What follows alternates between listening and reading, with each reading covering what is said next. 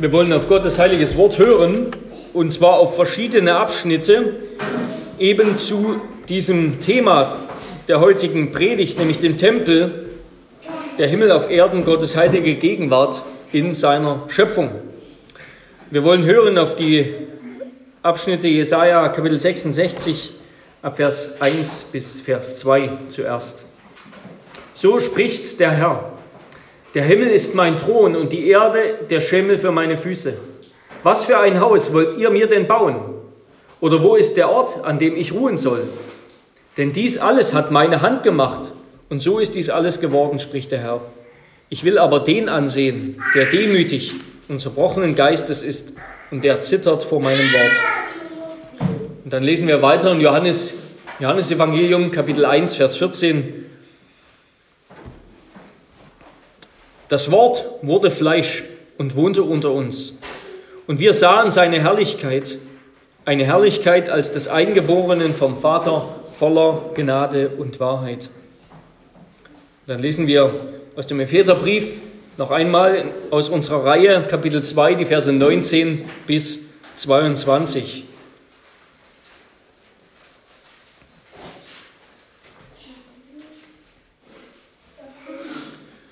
So seid ihr nun nicht mehr, nicht mehr Fremdlinge und Gäste ohne Bürgerrecht, sondern Mitbürger der Heiligen und Angehörige der Familie Gottes, erbaut auf der Grundlage der Apostel und Propheten, wobei Jesus Christus selbst der Eckstein ist, in dem das ganze Gebäude zusammengefügt ist zu einem heiligen Tempel im Herrn und zu einem heiligen Tempel im Herrn wächst, in dem auch ihr mit erbaut werdet zu einer Wohnung Gottes im Geist. Und zuletzt aus dem Buch der Offenbarung, Kapitel einundzwanzig, Kapitel einundzwanzig, Verse eins bis drei.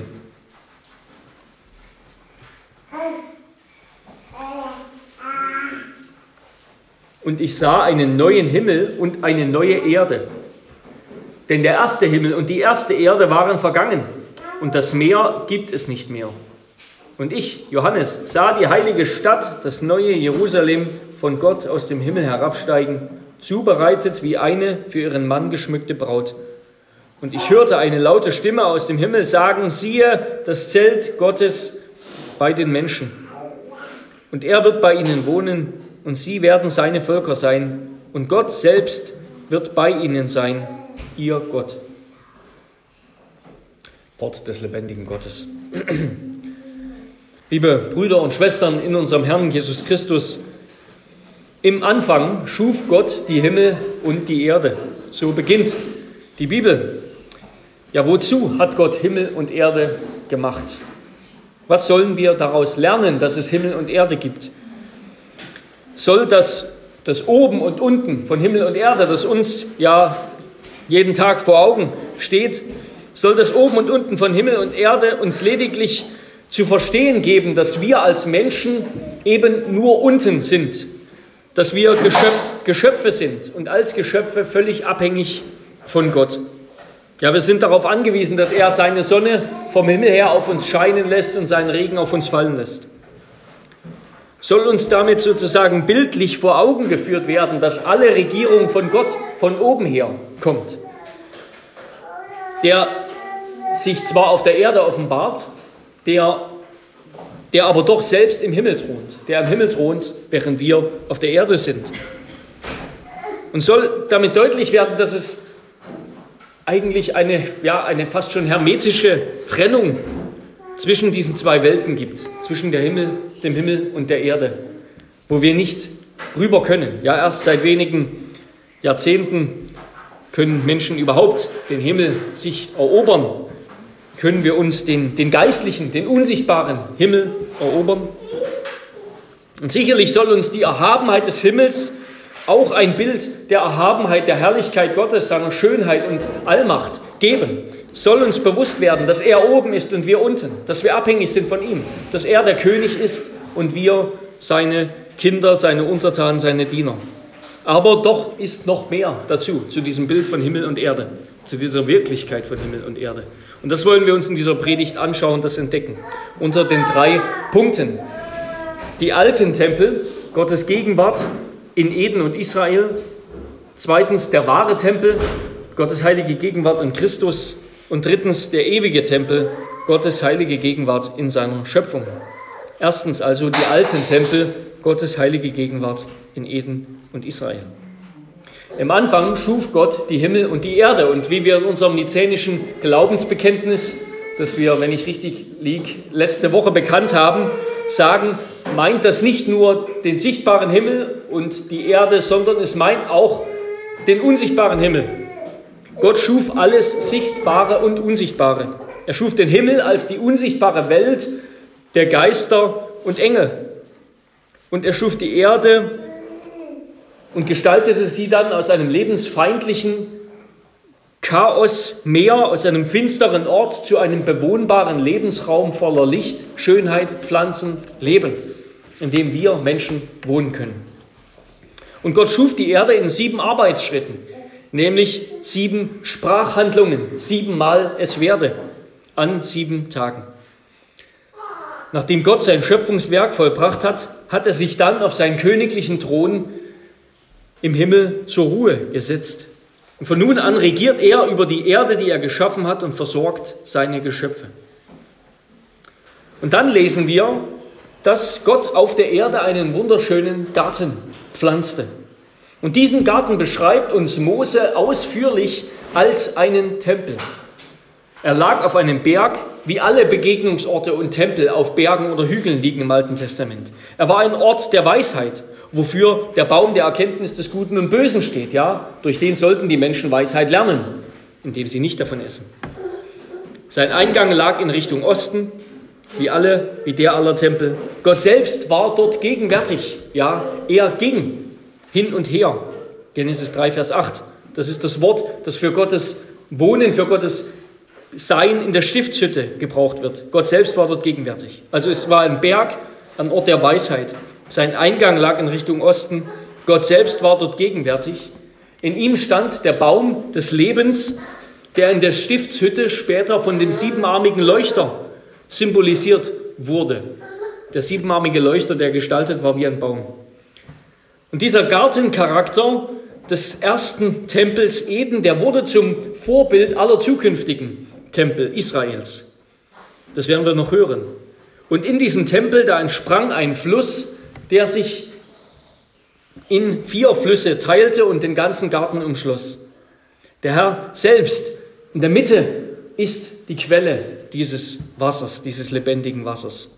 Es gab dort in diesem Garten eine Fülle an Gold und Edelsteinen, so wie es das in späteren Tempeln gab und wie es auch, wie es auch die Priester, die Priester zierte. Und wir finden in diesem Tempel schon in Eden eine Dreiteilung. Eine, es ist eine dreiteilige Anlage, wie alle Tempel in der Bibel eine dreiteilige Anlage sind. Da ist nämlich, und wahrscheinlich können wir das so verstehen, dass Eden, Eden das Allerheiligste ist. Das innerste Heiligtum, der Wohnsitz Gottes, von wo aus, von wo der Strom, die Wasser, der Fluss ausging, der den Garten bewässerte. So heißt es in Genesis zwei, Vers zehn, es ging von Eden ein Strom aus, der den Garten bewässerte. Also Eden vielleicht als das, als das allerheiligste Zentrum des Gartens. Der Garten darum herum war das Heiligtum, ja, das Heiligtum im Tempel, der Ort, in dem die Menschen als priesterliche Diener Gottes lebten, indem sie Gott anbeteten, indem sie den Garten bewohnten und bebauten, bewahrten und bebauten. Und außerhalb dieses Gartens war die restliche Schöpfung, die Gott gemacht hat, die sehr gut war, die aber noch in diesen Garten verwandelt werden sollte, in die der Garten hinein expandiert werden sollte. Und zu guter Letzt hat Gott Adam in den Garten gesetzt, Genesis zwei, Vers fünfzehn, um ihn zu bebauen und bewahren, zu bebauen und bewahren. Und diese gleichen Worte, die werden später für den Priesterdienst benutzt, als beschreiben das Dienen und Hüten der Priester im Tempel. Adam sollte den Garten bebauen und bewahren, das sind, das ist sozusagen priesterliche Terminologie.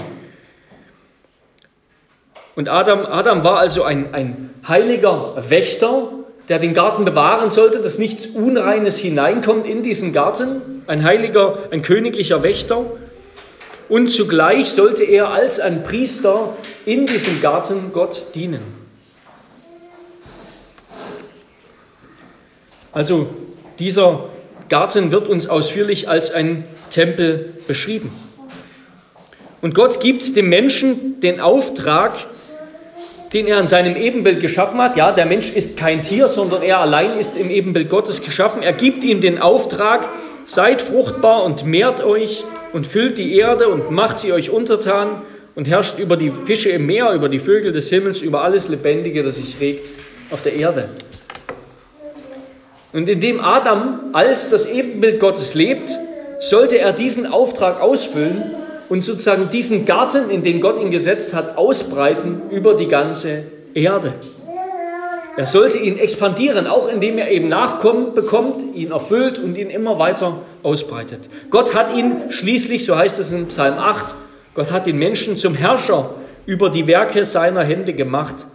Alles hat er unter seine Füße gelegt, alles, die ganze Schöpfung. Und, das ist der letzte, vielleicht ein letzter Punkt, als Adam versagte in seiner Aufgabe, diesen Garten zu bebauen und zu bewahren, hat Gott die Cherubim als Wächter des Tempels, des Gartens eingesetzt. Und so finden wir dann später in den Tempeln die Cherubim über der Bundeslade, die Cherubim in Cherubim-Figuren, die den Tempel bewachen. Eden war also ein Tempel, in dem Gott den Menschen begegnen wollte und mit ihm Gemeinschaft haben wollte. Eden war der Ort, wo Gott war, das innerste Heiligtum. Ursprünglich waren Himmel und Erde also nicht zwei voneinander getrennte, nicht als zwei voneinander getrennte Welten gedacht, wo Gott in der einen und der Mensch in der anderen lebt, sondern Gott wollte inmitten seiner Schöpfung leben. Und der Tempel, der war das Symbol dafür, das Symbol dafür, dass Gottes Gegenwart in der Schöpfung, inmitten der Schöpfung ist. Dass es so gedacht war von Gott, dass Gott als in seiner Herrlichkeit, seine Herrschaft als König regiert inmitten seiner Schöpfung. Der Himmel und Erde sollten eins sein. Aber als die Menschen, als Mann und Frau, sich gegen Gott auflehnten und seine königliche Herrschaft von sich stießen, verließ Gottes Gegenwart den Tempel, verließ Gottes Gegenwart den Tempel in Eden und nahm den Himmel ein. Und seither ist er der Gott des Himmels. Ja, ist er der Gott des Himmels, Genesis vierundzwanzig, Vers drei und sieben und viele andere, wo Gott als Gott des Himmels bezeichnet wird. Und seither spricht die Bibel so, als ob Gott vom Himmel herabschaut, dass er vom Himmel herabkommt, dass er sich vom Himmel aus offenbart und so weiter. Jakob hat ihn gesehen in seinem Traum oben auf der Himmelsleiter. Gott ist seither im Himmel und wir auf der Erde. Das ist die Folge der Sünde Adams, der Sünde des Menschen. Und durch das ganze Buch Genesis hindurch können wir dann nachverfolgen, wie Gott den Auftrag Adams, also als Priesterkönig über seine Schöpfung zu herrschen und diesen Tempel Gottes über die ganze Schöpfung zu erweitern, wie Gott diesen Auftrag Adams an seine Nachkommen übertrug. Wir können sehen, wie Gott den Auftrag Adams als Priesterkönig über seine Schöpfung zu herrschen und Gottes Tempel auszubreiten, wie er das auf seine Nachkommen, auf Adams Nachkommen übertrug. Ja, Gott hat in der Sintflut die Erde gereinigt und gerichtet durch eine Wasserflut. Und dann hat er mit Noah wieder begonnen. Und wo hat er begonnen? Auf einem Berg, auf dem Berg Ararat. Und wieder lautet der Auftrag, seid fruchtbar und mehrt euch und erfüllt die Erde. Und so dann später auch an Abraham, an Isaak, an Jakob und so weiter, an das Volk Israel. Immer wieder erschien Gott den Patriarchen auf einem Berg oder Hügel, wo sie ihr Zelt aufgeschlagen hatten und wo sie dann einen Altar aufrichteten, um Gott dort anzubeten. Ein Altar, der, der gedacht war sozusagen als ein Mini-Tempel, ja, als, als das, das Innerste des Tempels, der Altar. Und später hat Gott sein Volk aus der Herrschaft fremder Götter, aus der Herrschaft des Pharaos in Ägypten befreit und er hat sie an sein Bergheiligtum, an den Berg Sinai gebracht, der uns auch, das könnten wir jetzt wieder alles nachverfolgen, ja, an den entsprechenden Stellen, der uns auch als ein Tempel beschrieben wird. Diese, diese Merkmale des Tempels sehen wir auch dort. Gott führt sein Volk also an, diesen, an dieses Bergheiligtum Sinai und dort auf der Spitze des Berges, wo Mose allein hin darf.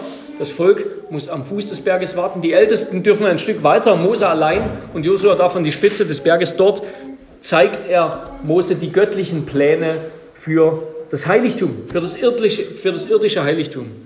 Die himmlischen Pläne für das irdische Heiligtum der Stiftshütte und des Tempels. Dort hat er mit Israel einen Bund geschlossen und sie zu seinem Königreich gemacht, um unter ihnen zu wohnen.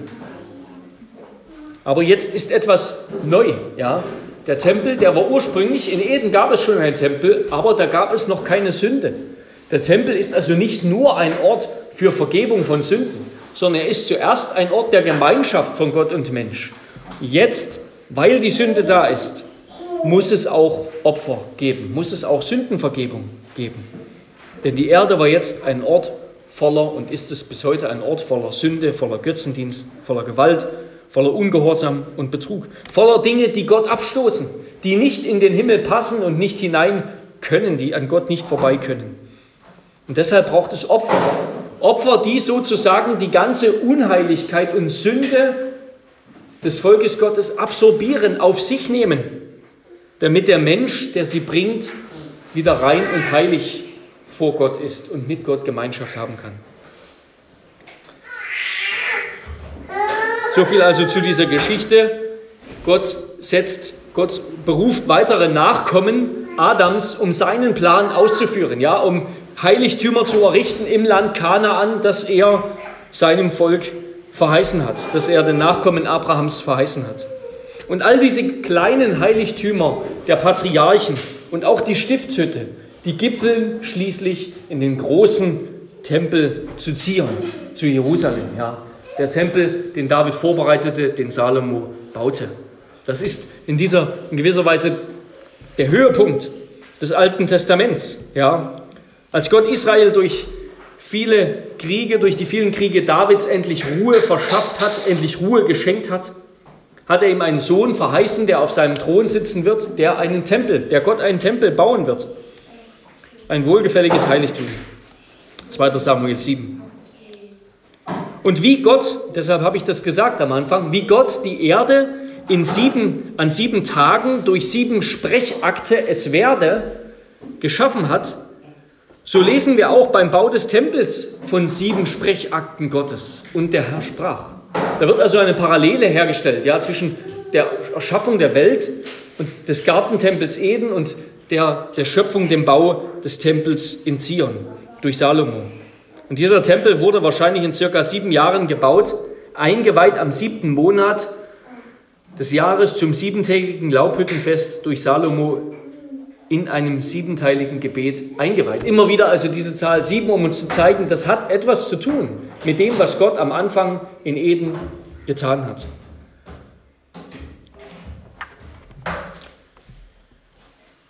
Alles gipfelt also, das Alte Testament nach dem Sündenfall gipfelt im Bau dieses Tempels in Zion, dieses großen Tempels. Und wofür jetzt, wofür jetzt dieser Tempel? Ja, da wird ausführlich beschrieben, wie dieser Tempel gestaltet war, wie herrlich und strahlend und wie viel Reichtümer und wie viel Gold darin verbaut wurde. Wofür das alles? Dieser Tempel, wie übrigens auch andere Tempel im antiken Nahen Osten, wie auch andere Völker ihre Tempel verstanden haben, dieser Tempel war als ein Abbild des Himmels konzipiert. Ja, auch schon in der Stiftshütte, diese bunten Decken, die in die Stiftshütte über die Stiftshütte gelegt wurden und dann blaue Decken, in die die ganze Stiftshütte eingewickelt wurde, sozusagen, wenn sie transportiert wurde. Diese bunten Decken, die stehen für den Himmel. Und all die unzähligen Edelsteine, die darin verbaut wurden, stehen für die Sterne, für die strahlenden Sterne am Himmel. Und das wiederum steht für Gott selbst, für Gott, der strahlt in seinem Licht. Ja. Über dem ein Regenbogen artiges Licht erstrahlt, können wir nachlesen in der Offenbarung, Offenbarung zwei, vier und einundzwanzig. Also die Tempel sind ein Abbild mit ihrem ganzen Reichtum und Leuchten und Glanz, ein Abbild für den Himmel. Und wieder finden wir diese Dreiteilung des Tempels. Und diese Dreiteilung, die steht für die ganze Schöpfung. Die steht für die ganze Schöpfung. Da ist nämlich der Vorhof, der steht für die Erde. Und dann das Sichtbare und dann das Heiligtum, wo die Priester hinein dürfen. Der steht für den sichtbaren Himmel und für seine Lichtquellen. Dort, wo viele der Edelsteine und so weiter verbaut wurden. Und zuletzt der unsichtbare Himmel, wo Gott thront, wo seine Heerscharen wohnen. Das ist das Allerheiligste. Ja, diese Dreiteilung des Tempels, die spiegelt die Dreiteilung der Schöpfung in Erde, Himmel und den unsichtbaren Himmel. Sozusagen das oberste Register wieder. Und im Allerheiligsten dieses Tempels, da stand die Bundeslade, die auch als der Fußschemel Gottes bezeichnet wird. Wo Gott also von seinem himmlischen Thron sozusagen seine Füße ablegt und die damit der Ort wird, der allerheiligste Ort, wo Himmel und Erde überlappen. Ja, wo Gott die Erde berührt, könnten wir sagen.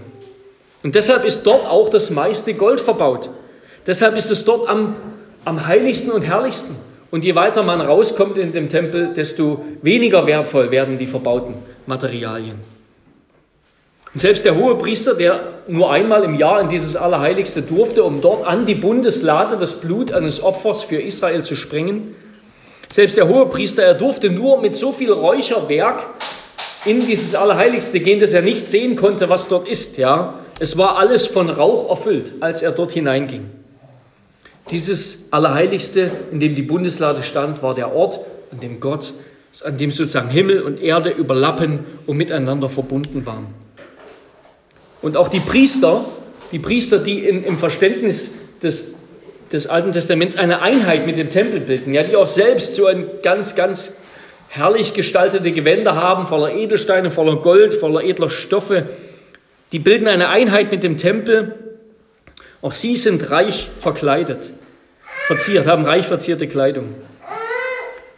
Der ganze Tempel steht also für den Himmel, für den Ort, den Thron Gottes. Und zugleich war der Tempel voller Gartensymbolik. Ja, wir haben schon gehört, zum Beispiel der siebenarmige Leuchter, der gestaltet war wie ein Baum mit Mandelblüten und so weiter. Und überall im Tempel an den Wänden Symbole von Blumen und von Bäumen, und also voller Gartensymbolik. Damit der, der in den Tempel geht, an den Urtempel in Eden erinnert war. Und dass er damit vor Augen hat, dass die ganze Schöpfung eigentlich der Ort der Gegenwart Gottes sein sollte. Und doch zugleich Gott jetzt im Himmel thront, im Allerheiligsten, zu dem wir kaum einen Zugang haben, ja, wo nur der Hohepriester einmal im Jahr hinein durfte. Also der Tempel, der steht als Scharnier sozusagen zwischen dem unsichtbaren Kosmos, in dem Gott jetzt thront, und der sichtbaren Welt. Er dient der Gemeinschaft mit Gott. Und hier konnte der Israelit hingehen und Gemeinschaft mit Gott haben, durch die Opfer, trotz all seiner Sünde. Damit war der Tempel also in sich selbst sozusagen ein Mikrokosmos, ja, ein Mikrokosmos von Himmel und Erde. Der Tempel selbst steht für Himmel und Erde. Und er erstrahlt in Gold und in Glanz, damit eben sichtbar wird, hier erstrahlt Gottes Herrlichkeit. Hier wohnt Gott. Hier ist der Ort, wo Gott ist in seiner Gegenwart, im Tempel. Aber doch, ja, bleibt das unvollkommen, ja. Es bleibt der eine Ort in Jerusalem, zu dem der Israelit gehen durfte. Und er durfte ja nicht mal wirklich rein, er durfte nur in den Vorhof. Nur die Priester durften ins Heiligtum, nur der Hohepriester einmal im Jahr ins Allerheiligste. Und das nur mit viel Rauch, ohne etwas zu sehen. Und auch dieser herrliche Tempel Salomos, der war unvollkommen. Der wurde zerstört später. Wie Adam versagt hat, so hat auch Israel versagt. So haben Israels Könige versagt als Tempelwächter Gottes Eden, das Kanaan, das Gott Israel geschenkt hat, zu bewahren, zu bebauen und zu bewahren. Sie haben darin versagt. Sie ließen zu, dass Sünde und Götzendienst das Land durchdringen und zerfressen, sodass Gott sie, wie er angekündigt hat, verflucht hat, sie wie Adam aus dem Tempel hier hinausgeworfen hat ins Exil. Und den Tempel am Ende zerstört hat, der schon längst ein Götzentempel geworden war. ja, die, die, die Tempelverheißungen des Alten Testaments waren nicht erfüllt in diesem Tempel in Zion. Und deshalb fragt der Prophet Jesaja, wie wir gelesen haben, der Himmel ist mein Thron und die Erde ist der Schemel für meine Füße. Was für ein Haus wollt ihr mir denn bauen? Oder wo ist der Ort, an dem ich ruhen soll? Ja, Gott kann nicht in einem Haus, so lesen wir es immer wieder, in einem Haus wohnen, das von Menschenhänden gebaut ist. Zum einen, weil er der unendliche Gott ist, der nicht in die Häuser von Menschen passt und der auch ihre Fürsorge nicht braucht, der ihre Opfer nicht braucht. Das ist nur so nebenher übrigens in vielen anderen Göttererzählungen der Antike ist das der Grund, weswegen die Götter die Menschen geschaffen haben, weil sie nämlich der Versorgung überdrüssig waren und die Menschen als Sklaven wollten, die sie sozusagen versorgen mit den Opfern. Aber Gott braucht das alles nicht. Und Gott passt nicht in Häuser, die von Menschenhänden gebaut sind. Und außerdem war der Mensch voller Sünde. Wie kann denn der sündhafte Mensch dem heiligen Gott ein Haus bauen? Und das wusste der König Salomo selbst, als er den Tempel einweihte, ja, dass der Himmel und aller Himmel, Himmel Gott nicht fassen können, um wie viel weniger dieses Haus. Aber er hat dann gesagt, wenn, wenn wir, wenn der Israelit von hier aus betet, an diesem Haus, dann höre du doch dort im Himmel das Gebet. Also doch war der Tempel sozusagen die Verbindung zwischen Gott im Himmel und dem Mensch auf Erden. Aber es bleibt, es bleibt irgendwie getrennt. Ja? Es ist nicht ganz wirklich verbunden. Nur an dieser einen Stelle, in diesem einen Faden sozusagen, Gott im Himmel und der Mensch auf Erden, der am Tempel anbetet. Damit Gott wieder sein Heiligtum auf dieser Erde, in dieser Erde haben kann, damit er auf dieser Erde wohnen kann, braucht es einen anderen Tempel. Und es braucht einen anderen Tempelerbauer. Einen Adam, ein Israel, ein Davids-Sohn, der treu ist, der einen Tempel baut und bewahrt, der nicht von Menschenhänden gemacht ist. Ja, Gott, und zuletzt wird angedeutet, was schon zuvor verheißen war, es war Gottes Ziel, seine, seine Tempelresidenz, seine Wohnung in der ganzen Welt zu nehmen. So haben wir das schon zu Beginn des Gottesdienstes gehört, im Psalm zweiundsiebzig. Ja, gepriesen sei sein herrlicher Name ewiglich, und die ganze Erde sei erfüllt von seiner Herrlichkeit. Ja, das, das, ist Gottes, das ist Gottes Ziel, dass er seine, seine Herrlichkeit ausströmen lässt, ausfließen lässt vom Tempel in die ganze Erde. Und so heißt es beim Propheten Jeremia, Jeremia Kapitel drei, und es wird geschehen, wenn ihr euch dann in jenen Tagen mehrt und fruchtbar werdet im Land, spricht der Herr, so wird man nicht mehr sagen, die, Bund, die Bundeslade des Herrn. Und sie wird niemand mehr an den Sinn kommen. Man wird, sie nicht mehr, man wird an sie nicht mehr gedenken und sie nicht mehr vermissen. Es wird auch keine mehr gemacht werden. Zu jener Zeit wird man Jerusalem Thron des Herrn nennen und alle Heidenvölker werden sich dorthin versammeln zum Namen des Herrn nach Jerusalem. Und sie werden künftig nicht mehr dem Starrsinn ihres bösen Herzens folgen. Jeremia drei, Vers sechzehn und siebzehn. Ja, also es wird die Zeit kommen, haben die Propheten angekündigt, wenn der Tempel ausgebreitet sein wird über die ganze Erde. Wenn es nicht mehr um dieses eine Haus geht mit der Bundeslade, sondern ganz Jerusalem der Tempel Gottes sein wird. Gottes Tempel soll ein Gebetshaus für alle Völker sein, hat Jesaja angekündigt. Und beim Propheten Haggai heißt es, die letzte Herrlichkeit dieses Hauses wird größer sein als die erste, spricht der Herr der Heerscharen. Ja, schon im Alten Testament hat Gott angekündigt, dass es ihm um mehr geht, als um ein Steinhaus am Mittelmeer, sozusagen. Und damit kommen wir zum zweiten Punkt, damit kommen wir zum zweiten Punkt, der wahre Tempel, Gottes heilige Gegenwart in Christus. Wir haben das mal gemacht, wie im, wie im, in der Bibel, da ist der erste Teil, das Alte Testament, auch der längste, so auch hier. Also der wahre Tempel, Gottes heilige Gegenwart in Christus.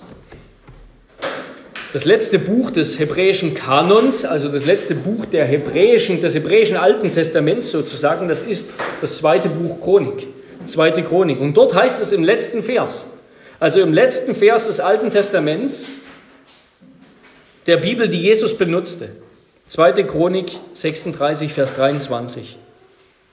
So spricht Kyros, der König von Persien, der Herr, der Gott des Himmels.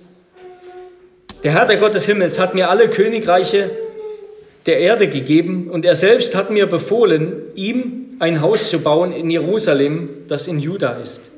Wer irgend unter euch zu seinem Volk gehört, mit dem sei der Herr sein Gott und er ziehe hinauf. Ja, Gott hat sein Volk aus Gnade, aus diesem Exil befreit, in das sie aufgrund ihrer Schuld, aufgrund ihrer Hartherzigkeit und Verstocktheit gekommen sind. Er hat sie nach siebzig Jahren befreit und dann lesen wir bei Esra, bei Nehemia davon, wie der Tempel wieder errichtet wird, wird, wieder eingerichtet wird. Und bei all dem, was daran vorbildlich ist und lobenswert und gut, klagen doch schon die Propheten, zum Beispiel Malachi, darüber, dass auch dieser zweite Tempel wieder von Korruption, von Götzendienst, von der Gesetzlosigkeit der Priester und Leviten entheiligt wurde. Auch dieser zweite Tempel, der hat es nicht lang gemacht, der war nicht besser als der erste. Und es wird nicht mal ganz klar aus dem Alten Testament, dass Gott tatsächlich in diesen Tempel eingezogen ist, dass Gott diesen Tempel bewohnte. Wir lesen davon nichts im Alten Testament. Es wird höchstens angedeutet, aber niemals direkt ausgesagt. Und spätestens mit der Geburt Jesu und seinem Dienst wohnte Gottes heilige Gegenwart in Jesus Christus. Ja, jetzt kommen wir also zu Jesus Christus. Und über ihn haben wir gelesen zu Beginn und gehört, das Wort wurde Fleisch und wohnte unter uns und wir sahen seine Herrlichkeit. Eine Herrlichkeit als des Eingeborenen vom Vater, voller Gnade und Wahrheit. Und das Wort wohnen, das Wort wohnte unter uns, das ist interessant, denn es ist das Wort, das im Alten Testament gebraucht wird für Gottes Wohnen, für Gottes Gegenwart in der Stiftshütte.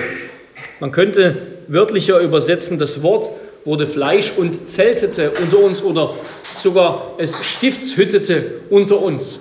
Es tempelte unter uns. In Christus war Gott gegenwärtig wie in einem Tempel. Und deshalb sagt Jesus auch im Hinblick auf den Tempel in Jerusalem und seinen eigenen Leib, brecht diesen Tempel ab und in drei Tagen will ich ihn aufrichten. Johannes zwei neunzehn. Ja, und in seinem Leben erfüllen sich dann alle Verheißungen des Alten Testaments. Sie erfüllen sich alle in Jesus. Alles, was er tat, das diente dazu, zu zeigen, dass er tatsächlich der Immanuel ist, der Gott mit uns. Und jetzt könnten wir hier eine lange Liste von Belegen dafür anführen, die alle zeigen, Jesus ist der, der kommen soll. Jesus ist der, der die Schöpfung erneuert. Jesus ist Gott in dieser Schöpfung. Jesus ist der wahre Adam, der wahre Nachkomme Abrahams. Jesus ist der, der größer ist als der Tempel. Er beruft sich zwölf Apostel als Repräsentanten eines neuen, wahren Israels. Und so weiter und so fort. Wir werden jetzt hier nicht alles anführen. Dann am Ende seines Lebens, oder besser gesagt kurz vor seiner Himmelfahrt, nach seinem Tod und seiner Auferstehung sendet Jesus seine Jünger aus. In den ganz bekannten Worten, mir ist gegeben alle Macht im Himmel und auf Erden, so geht nun hin und macht zu Jüngern alle Völker und tauft sie auf den Namen des Vaters und des Sohnes und des Heiligen Geistes und lehrt sie alles halten, was ich euch befohlen habe. Und siehe, ich bin bei euch alle Tage bis an das Ende der Weltzeit. Und wenn wir das jetzt mal vergleichen, wenn wir es vor Augen haben, diese Passage hat mit dem Text im zweiten Chronik, also diesem letzten Vers des Alten Testaments, sehr viel gemeinsam. Mit dieser Rücksendung Israels durch Kyros. Beides Mal geht es darum, dass jemand ausgesandt wird, um, ja, dass Israel ausgesandt wird, um den Tempel zu bauen. Aber Jesus, Jesu Anspruch und sein Auftrag gehen über den von Kyros hinaus. Er sagt nicht, Er beansprucht nicht nur die Macht über die Erde, wie Kyros, sondern auch über den Himmel.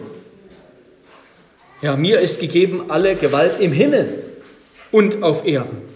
Und er sendet seine Jünger nicht mehr nur nach Jerusalem, sondern zu allen Nationen, in die ganze Welt, um einen neuen Tempel zu errichten. Das wird hier schon angedeutet, ja. Und Jesus kann die Jünger zum Tempelbau oder besser gesagt zur Tempelerweiterung an dieser Stelle aussenden am Ende seines Lebens, weil er den Tempel schon gebaut hat.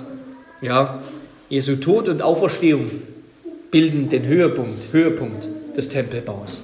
All die Verheißungen, all die ganzen Beschreibungen des Tempelbaus in Eden, in der Stiftshütte, im Tempel in Zion, all das gipfelt im Tod und der Auferstehung Jesu. Er baut den Tempel, indem er den Zweck des Tempels, des alten Tempels oder der alten Tempel erfüllt. Nämlich dadurch, dass er sein Leben als sühnendes und bundesstiftendes Opfer gibt. Ja, Jesus ist das Opfer.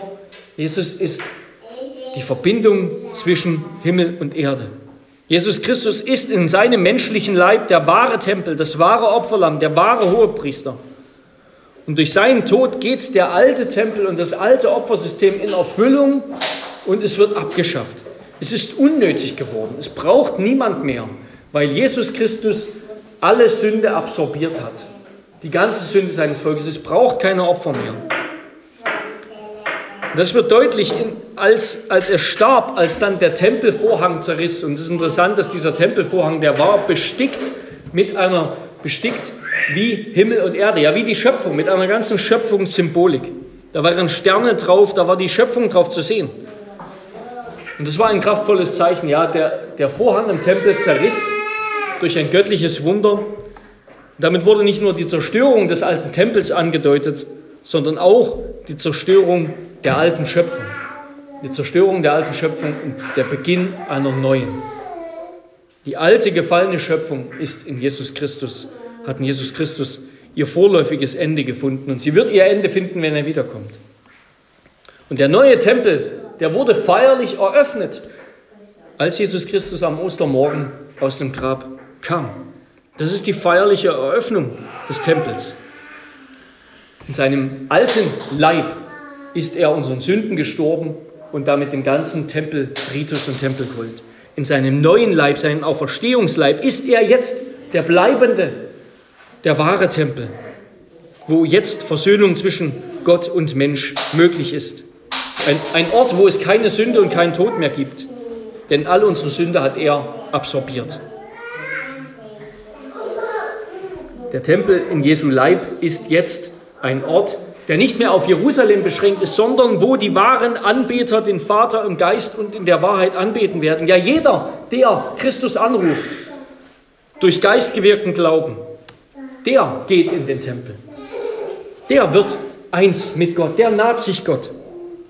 Jesus Christus ist der Tempel, der nicht von Menschenhänden gemacht wurde, sondern den Gott gemacht und aufgestellt hat.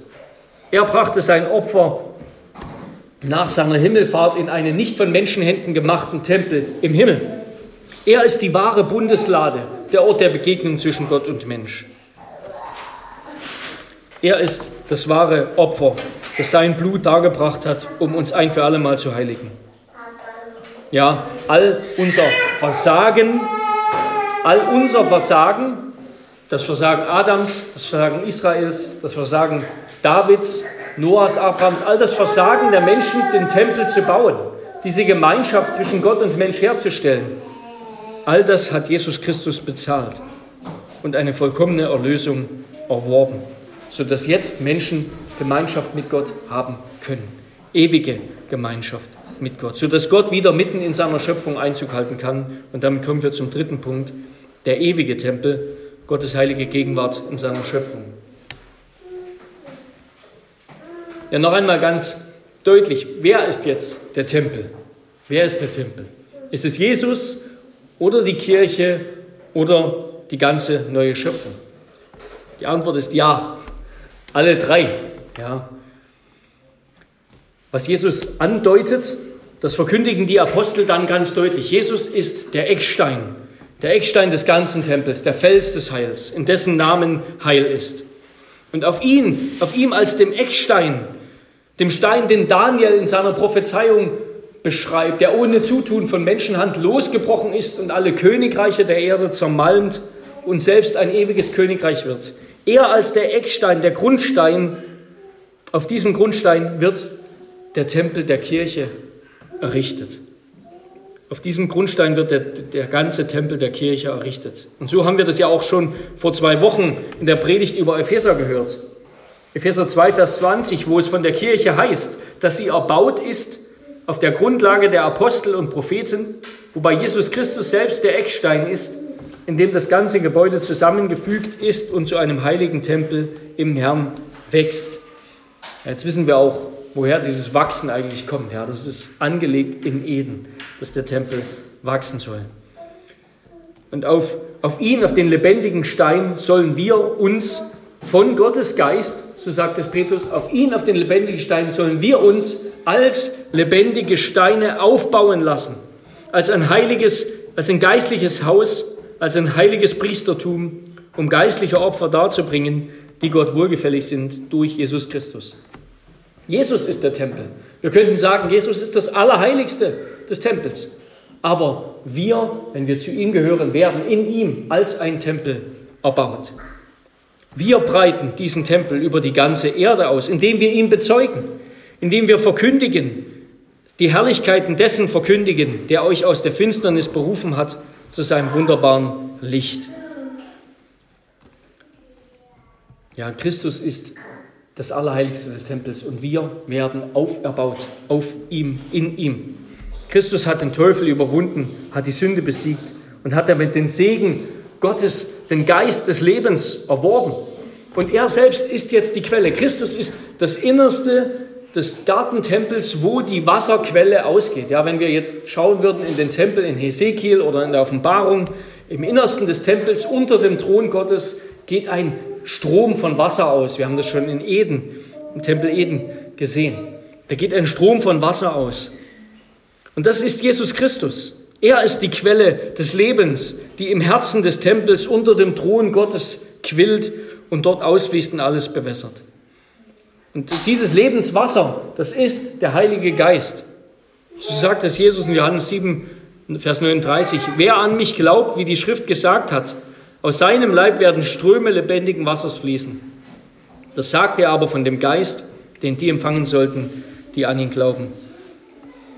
Ja, dieses Wasser des Lebens und des reinigenden Gerichts, der Heilige Geist, den hat Jesus zu Pfingsten ausgesandt, ausgegossen auf seine Kirche, den Heiligen Geist. Und damit wurde die Gemeinde endgültig der wahre Tempel. Als der wahre Tempel bestätigt. Nicht länger der Tempel in Jerusalem ist der Ort, wo Menschen Vergebung für ihre Sünden finden, sondern die Gemeinde, wo sie Jesus Christus anrufen, wo wir Jesus Christus anrufen. Das ist der Ort der Versöhnung. Und es wird geschehen, jeder, der den Namen des Herrn anruft, wird gerettet werden. Denn auf dem Berg Zion und in Jerusalem wird Errettung sein, wie der Herr verheißen hat. Das ist der Prophet Joel, Kapitel drei, Vers fünf, und Petrus zitiert in seiner Pfingstpredigt diese Verse. Und dann ruft er die Israeliten zur Errettung aus dem verkehrten Geschlecht auf. Ja, also, und das haben die Israeliten eben nicht verstanden. Es waren jetzt plötzlich sie, ja, sie waren die Feinde, sie waren die Babylonier und Assyrer und so weiter. Sie mussten gerettet werden, sie mussten zurückgebracht werden, sie mussten wieder vereint werden mit Gott. Und das geschieht durch den Heiligen Geist. Ja, Rettung ist jetzt. Rettung ist jetzt zwischen dem ersten und zweiten Kommen Jesu. Nicht in irgendeinem glorreichen, tausendjährigen Reich. Sie ist jetzt in Jesus und in der Gemeinde, die seinen Namen glaubt und seine Wohltaten bekennt und verkündigt. Jetzt hier ist Errettung, ist Vergebung, ist Versöhnung mit Gott. Jetzt hier begegnen sich Himmel und Erde in der Gemeinde. Ja, wir könnten sagen, die Gemeinde ist der Ort auf Erden, der dem Himmel am nächsten kommt. Und jetzt müssen wir vielleicht, wenn wir es Schluck, ja, Schwitz, eins ist ganz klar, der Heilige Geist hat noch viel Arbeit, ja, schon wenn ich mich selbst anschaue. Aber Gott sei Dank ist der Heilige Geist auch unermüdlich am Werk. Er hat schon die erste Schöpfung von einem leblosen, finsteren Chaosmeer verwandelt. Vielleicht wird uns das auch deshalb so beschrieben, die Schöpfung. Mit Sicherheit. Und so wird er auch die Kirche verwandeln. so verwandelt er auch die Gemeinde, so verwandelt er uns immer mehr in einen Ort, der dem Himmel gleicht. Ja, und sicherlich, da ist noch ein himmelweiter Unterschied. Aber der Heilige Geist, die Essenz des Himmels, der von oben herabkommt, der aus dem Himmel herabkommt, der im Himmel wohnt, der ist jetzt da. Der ist jetzt in der Gemeinde. Deshalb ist die Gemeinde jetzt schon der Tempel Gottes, weil der Heilige Geist hier ist, der Geist, den Christus ausgesandt hat, den er erworben hat, den er gewonnen hat, den er ausgesandt hat. Das ist ein, das ist ein Segen, das ist, das ist Gnade, das ist Gott wirkt an uns, Gott verändert uns, Gott heiligt uns. Das ist aber auch ein Auftrag. Weil der heilige Gott unter uns wohnt, müssen wir auch ein heiliges Volk sein. Die Gegenwart der Sünde, die muss zunehmend ausgerottet werden in der Kraft des Geistes. Da wir bereits mit Christus der Sünde gestorben sind, ihrer Schuld, ihrer Herrschaft gestorben sind, muss auch ihre Gegenwart aufhören, weil Gott unter uns ist. Das, das ist die Anforderung. Nicht mit der Gott uns allein lässt, für die er uns seinen Heiligen Geist gegeben hat, aber das ist nichtsdestotrotz die Anforderung. Durch Jesus werden jetzt alle, die zu ihm gehören, kleine Tempel sozusagen. Jeder Christ wird ein Tempel, könnten jetzt auch das aus dem Neuen Testament ausführen, erster Korinther drei. Und zugleich gehören wir alle zu dem großen Tempel des Herrn. zweiter Korinther sechs haben wir vor zwei Wochen gehört.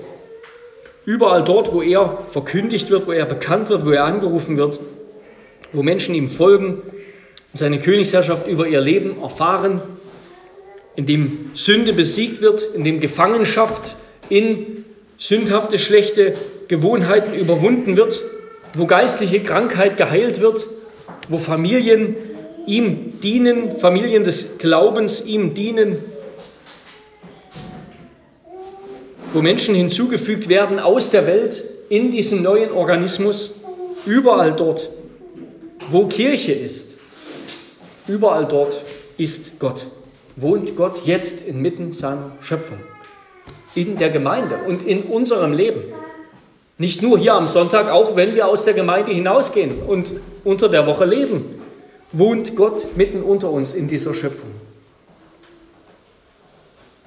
Ja, wie Gott Adam beauftragt hat, den Gartentempel, den er ihm, in den er ihn gesetzt hat, dem er ihm gebaut hat, dem er ihm zur Verfügung gestellt hat, wie Gott Adam beauftragt hat, diesen Gartentempel zu bebauen und zu bewahren und auszubreiten, so beauftragt uns Jesus, seinen Tempel, die Gemeinde, die sein Leib ist, zu bebauen und zu bewahren und auszubreiten über die ganze Welt.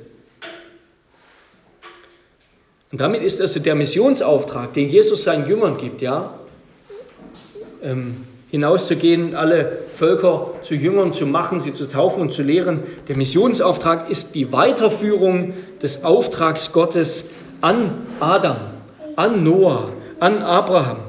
Nämlich sich zu mehren und sich die Erde untertan zu machen.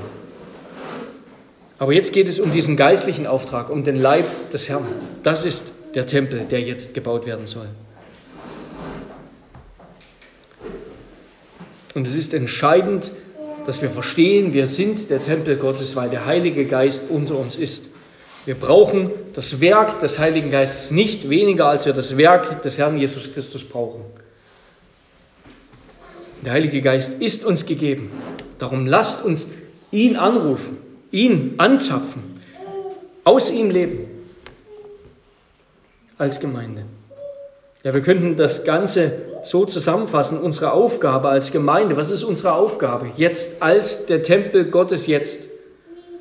Unsere Aufgabe als Gemeinde, als Bundesvolk Gottes besteht darin, als Gottes Tempel so von seiner herrlichen Gegenwart erfüllt zu sein, dass wir uns ausbreiten und dass wir die ganze Erde mit dieser Gegenwart Gottes ausfüllen, bis Gott letztendlich am Ende der Zeit selber dieses Ziel verwirklicht. Ja, unser Auftrag ist es, so von Gottes Gegenwart erfüllt zu sein, dass wir darin leben, dass wir das ausbreiten und die ganze Erde damit erfüllen, bis Gott das am Ende selbst vollenden verwirklichen wird.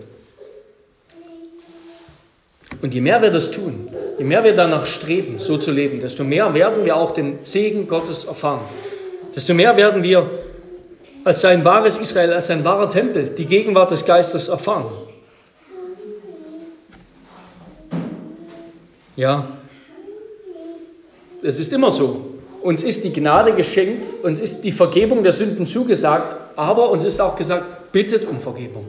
Ruft den Herrn an. Bittet um Vergebung. Und genauso auch mit dem Heiligen Geist. Der Heilige Geist ist uns geschenkt. Aber wir sollen ihn zunehmend in uns wirken lassen. Wir sollen uns ihm aussetzen, indem wir uns seinem Wort aussetzen, indem wir uns der Gemeinschaft der Heiligen aussetzen und in ihr leben.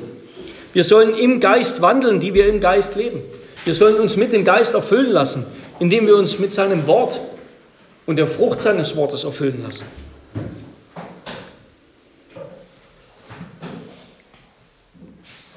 Und damit zuletzt noch zu dem Ausblick, zu dem Ausblick in die Zukunft auf den tatsächlich ewigen Tempel. Durch Jesus Christus ist die ganze neue Schöpfung sozusagen jetzt schon der Ort, an dem Gott wohnt. Jetzt ist das die Gemeinde, die Kirche, wo sein Name bekannt wird, wo er geglaubt wird. Ja, in Jesus Christus gehen alle Tempelverheißungen endlich in Erfüllung. Er ist das Allerheiligste, das offen steht. Und wenn wir aber dann ans Ende schauen, wenn wir in die Offenbarung schauen, die wir gelesen haben, dann sehen wir dort ja, diese ewige Baustelle, diese ewige Baustelle Kirche. In Deutschland wissen wir, was ewige Baustellen sind. Diese ewige Baustelle des Tempels, die in der ganzen Bibel über eine Baustelle bleibt und nicht fertig ist, die wird fertig sein. Die wird dann als eine fertige Stadt beschrieben. Der Tempel, der ist dann nicht mehr nur ein Gebäude, sondern Johannes sieht eine Stadt herabkommen. Und nicht einfach nur irgendwie eine Stadt, sondern eine, eine Stadt, die, die zugleich wie eine neue Schöpfung ist. Ja? Ein neuer Himmel und eine neue Erde. Und so hat es auch schon der Prophet Hesekiel gesehen, nach seiner ganzen großen Tempelvision, Hesekiel vierzig bis achtundvierzig, endet er mit dem Vers, und der Name der Stadt soll künftig lauten, der Herr ist hier. Er hat den Tempel gesehen und sagt am Ende, der Name der Stadt soll künftig lauten, der Herr ist hier.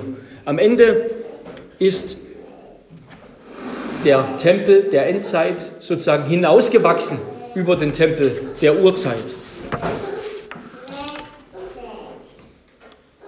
Und das, was Johannes da sieht in der Offenbarung, das ist bildlich beschrieben. Das ist in den Bildern des Alten Testaments beschrieben. Der Tempel, den Johannes in der Offenbarung sieht, der hat würfelförmige Maße. Er hat nämlich die Maße des, des Allerheiligsten im, im Tempel Zions, aber vertausendfacht. Und wie das Allerheiligste erstrahlt auch er in purem Gold, in allerlei Edelsteinen, eben im Glanz der Herrlichkeit Gottes und des Lammes und des siebenfachen Geistes. Aber wir werden in Ewigkeit nicht in einem Würfel leben, sondern das bedeutet, dass die ganze Schöpfung, wenn Christus wiederkommt, die ganze Schöpfung wird sein Allerheiligstes sein. Sie wird ein Allerheiligstes sein durch Christus, der in ihr thront.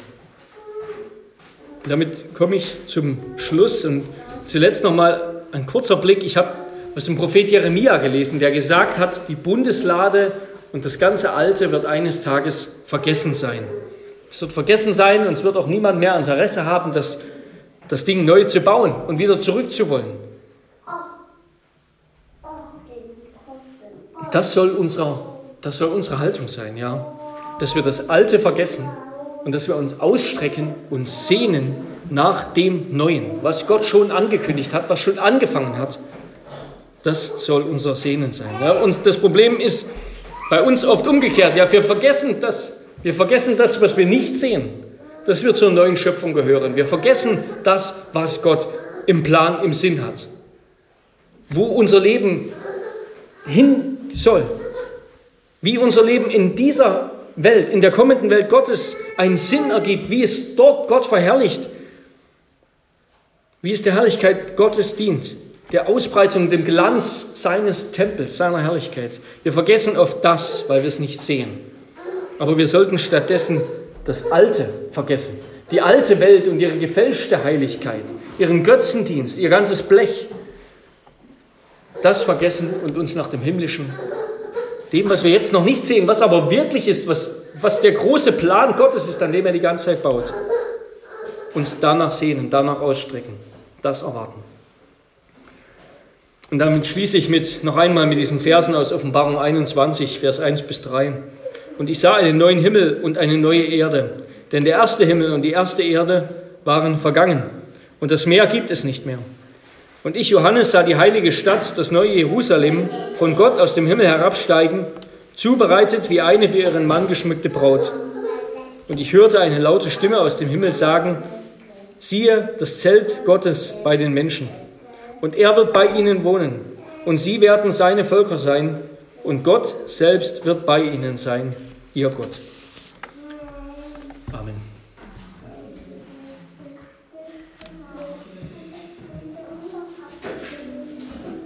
Herr, unser Gott, wir danken dir, dass du uns sozusagen deine Vision, deine Vision für diese Erde zeigst. Das Bild, das du mit Himmel und Erde hast. Und es ist so groß und gewaltig, dass wir es gar nicht fassen können. Und wir könnten noch viel tiefer bohren in dein Wort und würden noch viel mehr Einsichten gewinnen. Und doch erkennen wir grundsätzlich, was du willst. Wir danken dir für deine, für diese erstaunliche Gnade, dass du es dir so gedacht hast, dass du mitten unter uns wohnen willst. Dass du willst, dass wir bei dir sind, in deiner Gegenwart. Wir danken dir, dass du das zustande gebracht hast, dass du das, worin wir, worin alle Menschen, auch der beste Adam, versagt hat, Herr, dass du das vollbracht hast durch deinen Sohn Jesus Christus. Herr Jesus, dass du dich zum Opferlamm gegeben hast, auf das all unsere Sünden geworfen wurden und alles absorbiert wurde, sodass alles weg ist und dass wir frei und rein sind, dass wir gerecht sind, gerecht gesprochen in dir. Und wir danken dir, dass du uns diese Vision gibst, dass du uns Anteil haben lässt. Ja, durch deinen Heiligen Geist machst du uns jetzt selbst zu deinem Leib, zum Teil des Tempels und willst, dass wir als dein heiliger Tempel leben, dass wir deine Herrschaft ausbreiten, dass wir immer mehr erfüllt werden und immer mehr der Glanz deiner Herrlichkeit, die, die königliche, deine königliche Herrschaft in unserem Leben sichtbar wird und über unser Leben Besitz ergreift. Herr, und darum bitten wir dich, dass das geschehen möge. Lass doch deinen Heiligen Geist in uns wirken. Heiliger Geist, bewirke das in uns. Hilf, dass wir das Alte vergessen, diese gefallene Welt, die wir vor Augen haben, in der wir leben und die uns deshalb an unseren Sinnen klebt. Und hilf, dass wir uns ausstrecken, dass wir mit deinen Augen deine Vision in dieser Welt sehen und daran Anteil haben. In Jesu Namen. Amen.